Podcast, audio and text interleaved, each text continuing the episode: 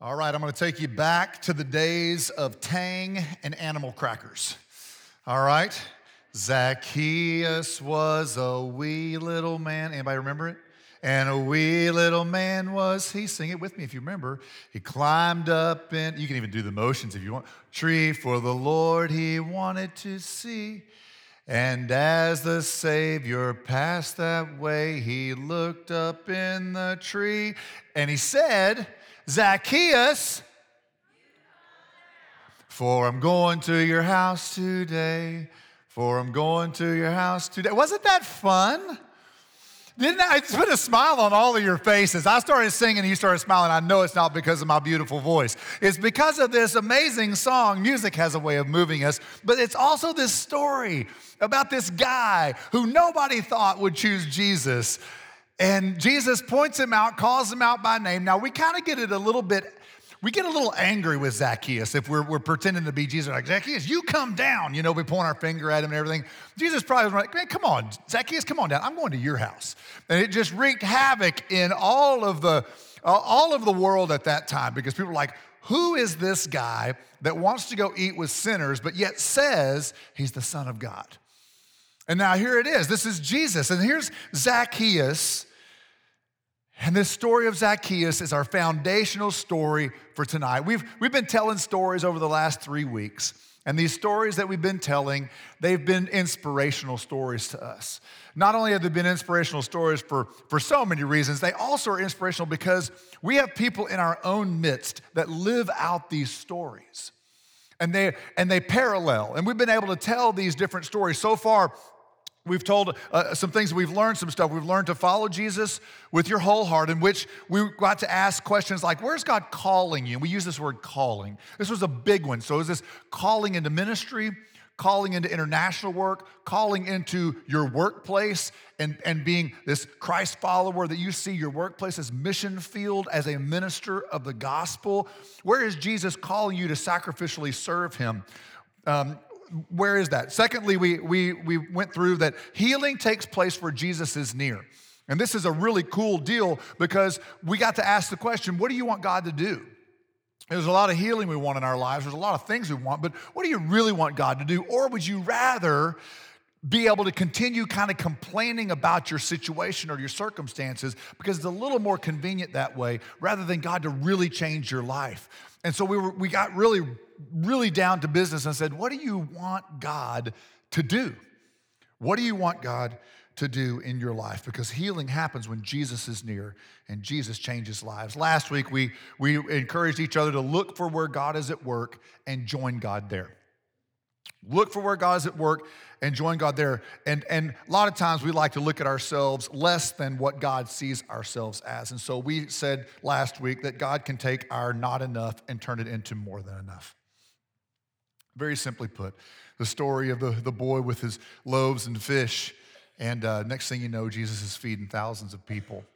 And uh, God can take what appears to be not enough, turn it into more than enough. And so, this is what we've been doing. And we've been sharing stories within our midst that are very similar to these stories, just in the way that God has played out. And so, tonight we finish up summer stories with this truth live the legacy. And I know you're sitting there going, Danny, we've, we've been talking about living the legacy for a long time. Yes, and we're going to keep talking about living the legacy until none of us are on this earth anymore. And the next generation, hopefully, is going to continue living the legacy and going to continue to share this story of who Jesus is because when we live the legacy, unlikely supernatural conversions can happen because Jesus will still be saving lives as we live the legacy even in the most unlikely circumstances. And we see this in the story of Zacchaeus. We see this in the story of many of you that are in this room, many of you that are online right now. It was very unlikely that you were going to give your life to Jesus and Jesus changed your life forever and ever, but here you are. It's the story of Zacchaeus. And so tonight, let's pick this up, Luke chapter 19, and we're just going to read verses 1 through 10 of this, but let's just get the whole story out there. So Jesus entered Jericho and he was passing through. A man was there by the name of Zacchaeus. He was a chief tax collector and was wealthy. He wanted to see who Jesus was. But because he was short, He couldn't see over the crowd, so he ran ahead, which was totally unacceptable at that day. He ran ahead and climbed a sycamore fig tree, another totally unacceptable for way more reasons than he had a flowing robe on. But you don't climb the sycamore fig tree, but there goes Zacchaeus running and climbing because Jesus was coming that way. Verse 5 When Jesus reached the spot, he looked up and he said and called him by name Zacchaeus, come down immediately. I must stay at your house today. So he came down at once and welcomed him gladly into his home. All the people saw this and began to mutter, He's gone to be the guest of a sinner. But Zacchaeus, he stood up and he says to the Lord, Look, here and now I give half of my possessions to the poor. And if I've cheated anybody out of anything, which was most everybody out of everything, he said, I will pay back four times the amount. I'm not sure how that economy works out, but he's saying, I will pay back four times the amount. I'm not sure if he'd made a bunch of interest through the years or what, but he's saying, I'm different. And Jesus said to him, Today salvation has come to this house because this man, too, is a son of Abraham, part of the promise. For the Son of Man came to seek and save the lost, the cornerstone of Jesus' ministry. The Son of Man came to seek and save the lost. Man, Zacchaeus, he was a well known tax collector.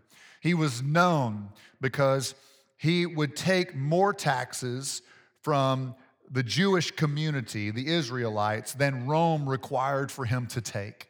And this is how he became wealthy. And so he was cheating people out of money. Um, and, and, and interestingly enough, Jesus had just kind of recently been teaching about how hard it is for a rich man to enter into the kingdom of heaven.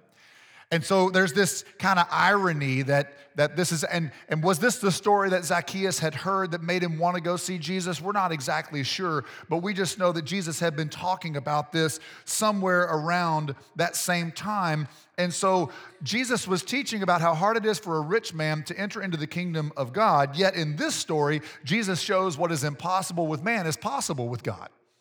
So while, while it was highly unlikely, while it was highly um, skeptical whether Zacchaeus would really ever choose the righteous path or the right way. Jesus in this story shows what's impossible with man is possible with God. And so Jesus sought after Jesus out of curiosity, spiritually curious, a sojourner. Here is Zacchaeus. And then Jesus walks by, picks him out of the crowd. How did he know? We don't know. He was well known as a tax collector. Maybe it was he was warned, who knows? But he sat there and he says, Zacchaeus. He calls him by name, which was really meaningful, I would imagine, to Zacchaeus.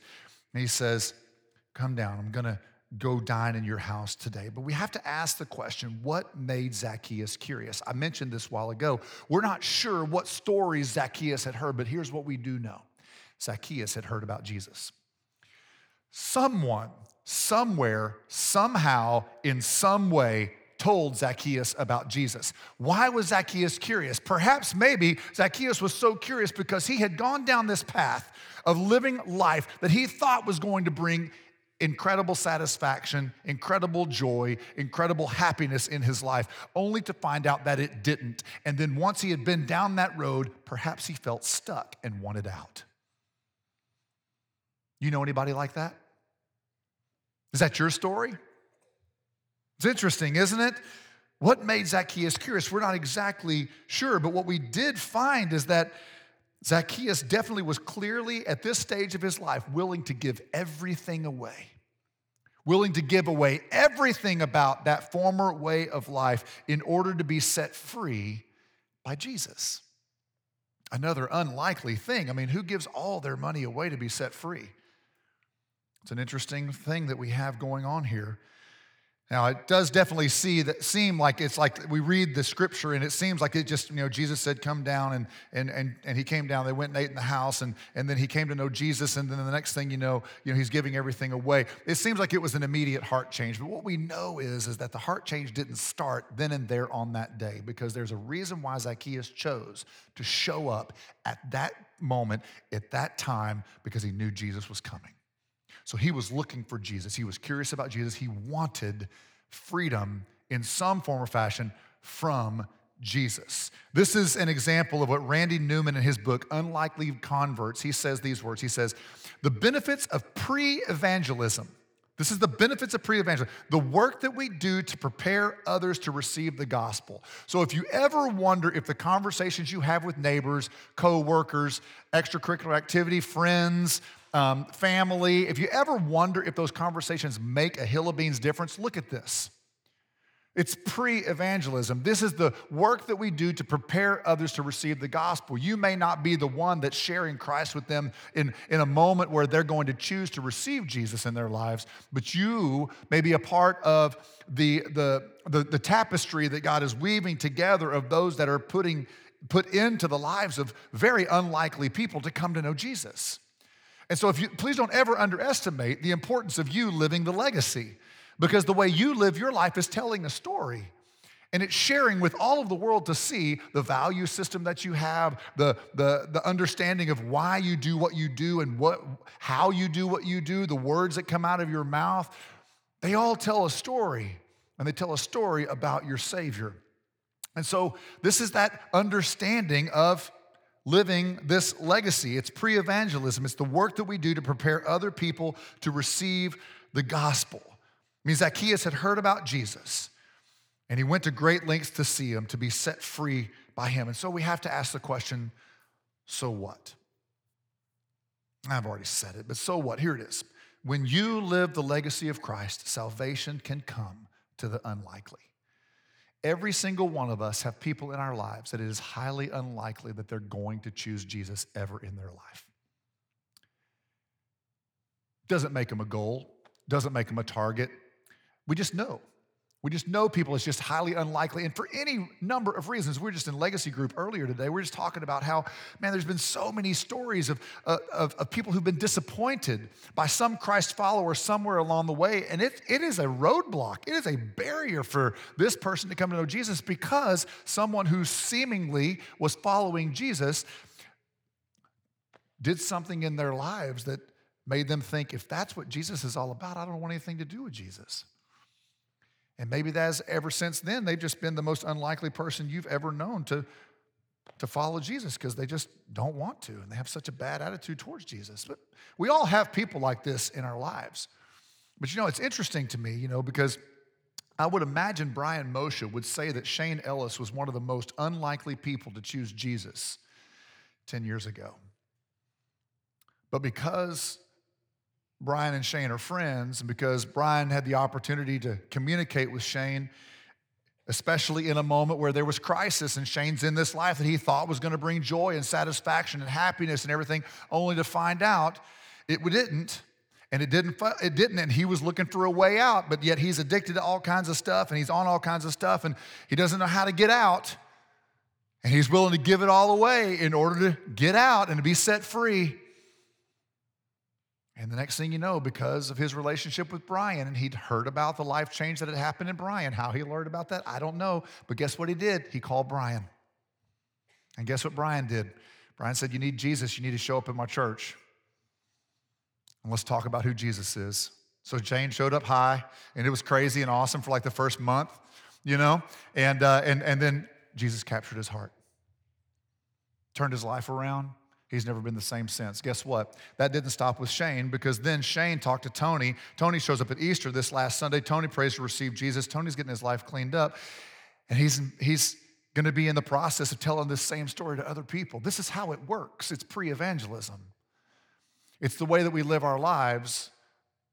We get the opportunity to share Jesus with unlikely people that will ever choose to receive salvation. Somebody was Zacchaeus' Brian. Somebody was Zacchaeus's Shane.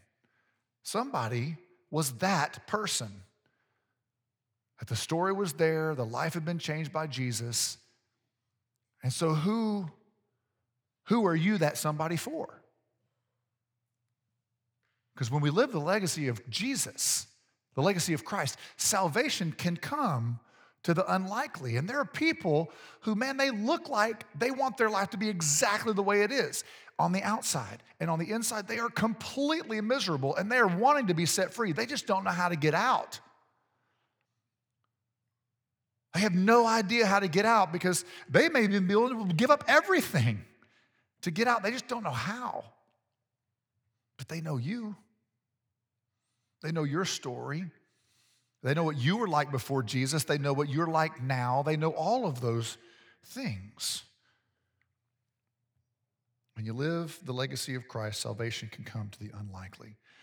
See, God is at work drawing people to himself, just like we see in this Zacchaeus story. There are unlikely people all over desiring to get out of the life that they feel stuck in.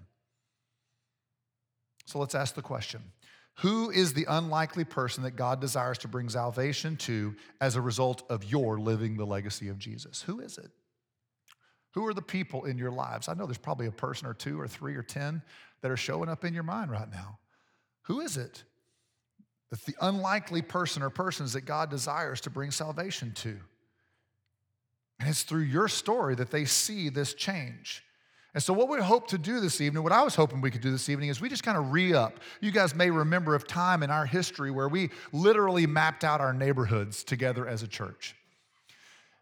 Maybe you remember the tic tac toe board, and you remember do you know the people across the street from you? Do you know the people behind you? Know your neighbors to the side of you, caddy cornered and everything. And how do you do on that? Do you get a tic tac toe, or do you, how many of them do you know? And we had all these percentages and all these stoplights and everything, and red, yellow, and green based on the relationship that we had and everything.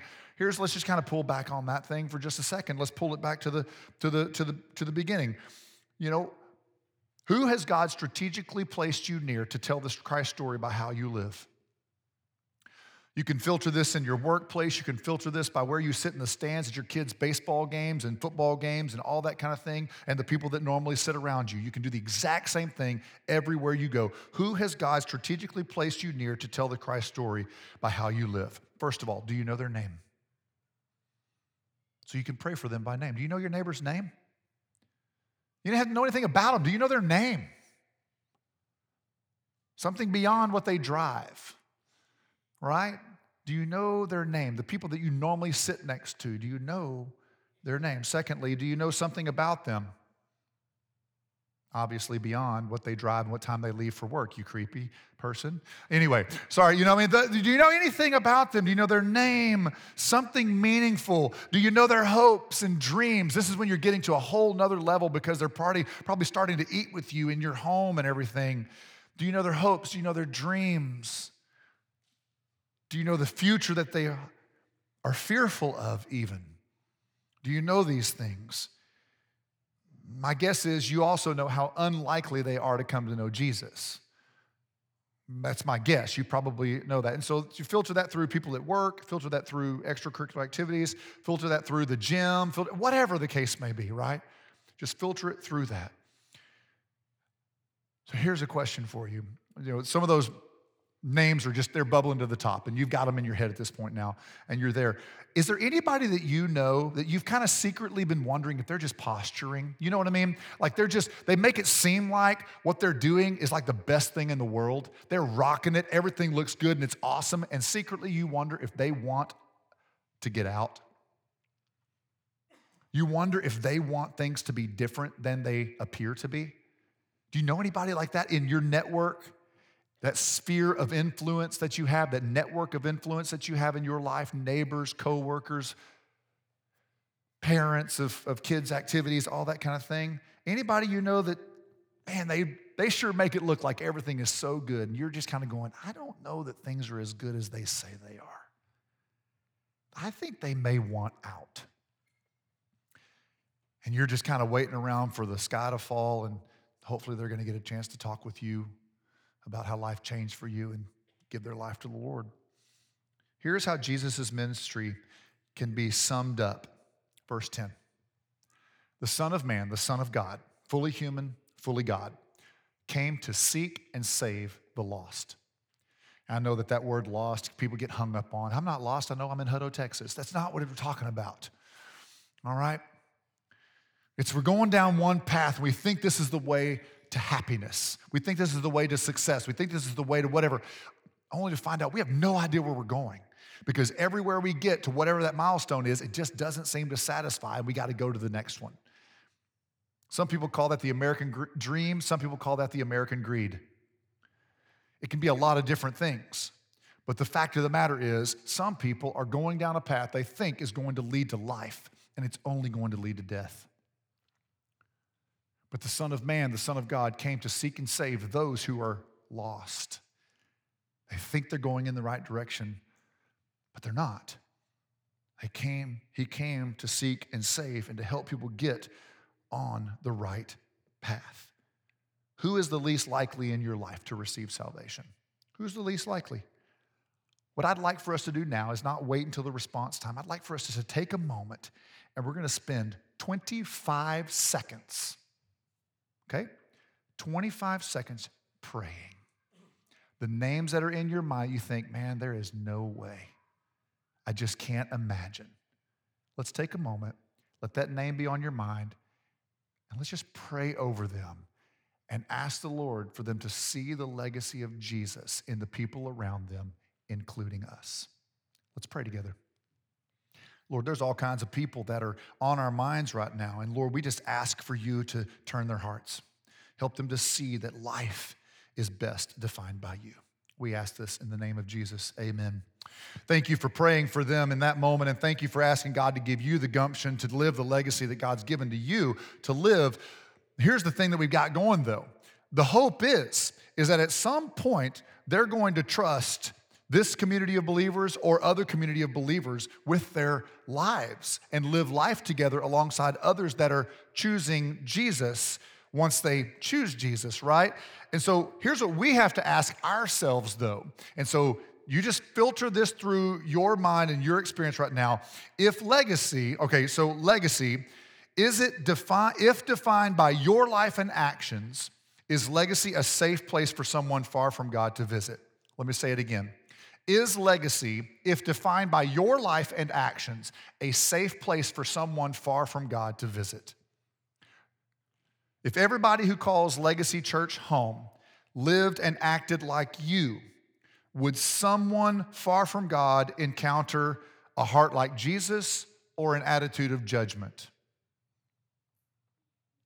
Because that's where it comes down to, right? This is that legacy we're talking about that we live. And we can't we can't count on the fact that oh you know what? Somebody else you know what? Clinton neighbors he'll he'll be the one to take care of that person. You know uh, uh, brian lee he's going to be the one to take care of that person. Those are good good guys. They'll take care of that you know? Laura hawk she's going to take care of that gal that comes in there. I, I, I don't need to be on the hook for that. No no no. You. If legacy is defined by you to somebody who doesn't know jesus is it safe for them to talk to you about jesus do they encounter the real Jesus when they encounter you? This is what we mean by living the legacy. And so, what we want to do at this point now is can we pray over our hearts and just ask God for us to have an attitude of gratitude or an attitude of righteousness, an attitude of unconditional love, not an attitude of judgment, not an attitude of accusation, not an attitude of making people feel worse about themselves when they encounter us. Instead, people always walk away feeling better about themselves when they encounter us. Can we just ask God for just a moment for the Lord to modify and mold and make us into His image so that we can live this legacy that God has for us to live? 25 seconds. Let's pray. Lord, we love you. And Lord, we long for our lives to reflect you accurately. And Lord, I pray that you help us just as we think about how we live our lives. Do our lives reflect your goodness? Not are we performing like your goodness, not have we said what you say, not have, are we, but Lord, are we embodying because our hearts are motivated, the why behind what we do is motivated by you. And so when people encounter us, Lord, if they're drawn to anyone, may they be drawn to you. Lord, we love you and we praise your name and we pray it through the name of Jesus. Amen. You know, my hope is, is that we're able to tell the story of freedom in Jesus together. You know, because so many times we, we kind of individualize our faith. But what I'd like for us to do is, I'd like for us to do everything we can to think about us together as one. Yes, we are defined by each individual's a collection of the whole. Yes, there's no doubt about that. They're the collection of all of us individuals make up the whole, excuse me. And so, I, yeah, that's true. But I just want us to make sure that, that we understand we're not by ourselves. We have to evaluate individually, but we have to also make sure that we're seeing the health and the wholeness of the organization through all of us together. And so my hope is, is that as we get spurred on this evening to live this legacy, we're doing it together. And so unlikely people are able or more able, more, more prone to choose Jesus because there's this body known as legacy that there's grace, there's mercy. These people really care about me as an individual. These people, they're not, they're not, they're not like the other people that have offended me or whatever through the years. These folks, they just, they care. And it seems too good to be true, but man, it's kind of stand to the test of time. And when they encounter someone, they get to experience this as best we can describe the true nature of who Jesus is because of what Christ has done in our lives. And may we do this together as the body of Christ. And so, as we are praying together, Lord, may we live the legacy together. May we re up on being the church that loves and leads like Jesus. And yes, may we hope that other people will be drawn to Jesus and be set free. That's the whole thing. And when we live the legacy, unlikely people are more likely to choose Jesus. In just a few moments, we're going to remind ourselves why we do what we do. Because we're going to get the opportunity to partake of Holy Communion, otherwise known as the Lord's Supper. And there's this moment in which there's this supper that the the disciples were eating and the Lord was breaking bread and he was serving them and he was giving unto them and eyes were revealed to who he is. And, and, and then there's this moment for a last supper where it's, it's man, it just, they, they, they know that, that Jesus is, well, Jesus had told them there's, he's, he's going to be um, killed. He's going to have to die. And there's been all the stories about who Jesus is. And, Jesus has a conversation with, with people about how they partake of the Lord's Supper. And one of the things that he encourages the church to always do in this moment of taking the Lord's Supper is to evaluate our hearts and our lives. And yes, we as individuals, we have individual free will, free choice to do or not do as we want to do. One thing we want to make sure we do in this moment, though, is not drink guilt or partake guilt and condemnation upon ourselves by partaking of the Lord's Supper with a heart that is not right. And part of that puzzle is if there's anything across this room, if there's someone that you've got an issue with across this room, this is a great moment. I'm going to pray, and then before, um, before we partake, it'd be an, a, a good thing for you to go across the way, apologize, ask for forgiveness, whatever you need to do in order to make right this moment so that there's a purity of heart. The same thing is true in your relationship with the Lord. You make sure that you've chosen Jesus as your personal Savior and Lord, and that you are partaking of this to honor Christ's death until the day He returns again. And so, as we partake of communion tonight, this is a meaningful, special thing, one of two ordinances, the other one being baptism one of two ordinances that Jesus gives us as the church to remind us of the why behind what we do. And so, as Jesus laid his life down for us, and we break bread because his body was broken, and we drink the cup because his blood was spilt, may it be something that reminds us to lay our lives down for others, that we pour our lives out like a drink offering until the day Jesus comes again or until the day we breathe our last breath here on this earth. And so, as we partake of communion, may we also be thinking this legacy that we live, this legacy that we leave for the people that come behind us. And so, I'd like to pray, and then as I say amen, if our elders will come and prepare the table. Father, we are truly honored tonight in this moment to get to partake of this holy, set aside time where we are reminded of your broken body and your blood that was spilt, your death, burial, and praise God, your resurrection. We are so sorry that you had to go through what you had to go through for us. Lord, may we never take it for granted. And Lord, may this be the foundation of why we live our lives. May we proclaim you to all of the world. And Lord, as you've changed our lives, Lord, may you change others, even the most unlikely, because of who you are, who you are in us, who you are through us. Father, we are thankful to call you Savior. We are thankful to call you Lord. And Lord, in this moment now, will you calm our hearts? Will you calm our spirits? And Lord, will you allow us to partake in a holy manner? We love you and we praise your name. We ask this through the name of Jesus. Amen. Elders, will you come? On the night that Jesus was betrayed, he took the bread and he broke it. He said, This is my body that is broken for you. Do this in remembrance of me. In the same way, he took the cup and he said, This is my blood spilt for you. Do this whenever you drink it in remembrance of me. Father, we are so thankful for this evening. We are so thankful for this legacy you've given to us, the way of life that you've called us to. Father, we're so thankful for the trust that you have in us to trust us to live this life in a way that is worthy of the calling that we have received.